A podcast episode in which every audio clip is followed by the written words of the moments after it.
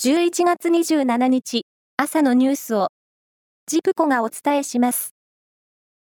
上川外務大臣と中国の王毅外相、それに韓国のパクチン外相は昨日、韓国のプサンで会談し、年内の開催を調整してきた日中間首脳会談について、早期の適切な時期に開く考えで一致しました。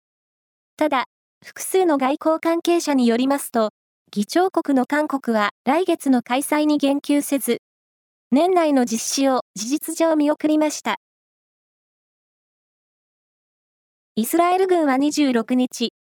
イスラム組織ハマスが拘束する人質のうち、イスラエル人14人と外国人3人が第3弾として解放されたと表明しました。26日で3日目となったパレスチナ自治区ガザでの戦闘休止は持続している模様です。競馬の G1 レース、ジャパンカップは、昨日、東京競馬場で行われ、クリストフル・メール騎手が騎乗した一番人気のイクイノックスが優勝し、史上最多に並ぶ G16 連勝を達成しました。男子ゴルフのカシオワールドオープンは、昨日、最終ラウンドが行われ、23歳の中島啓太選手が通算12アンダーで4位に入り、初めての賞金王に決まりました。大相撲九州場所は昨日、千秋楽を迎え、大関の霧島が大関貴景勝に突き落としで勝ち、13勝2敗で4場所ぶり2回目の優勝を決めました。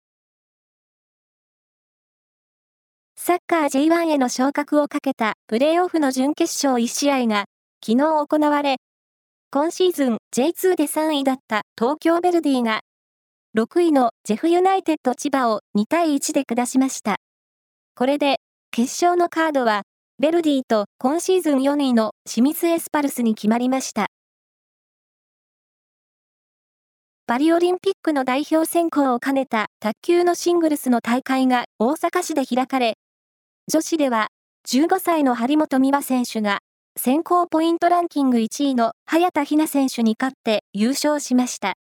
一方、男子は、ポイントランキング2位で、三重県出身の戸上俊介選手が優勝。ここまでのポイント数で、女子では1位の早田選手が、男子では1位の張本智和選手と2位の戸上選手が、パリオリンピックのシングルスの出場権の獲得を確実にしていて、1月の全日本選手権では、女子の残り1枠をめぐる争いが注目されます。以上です。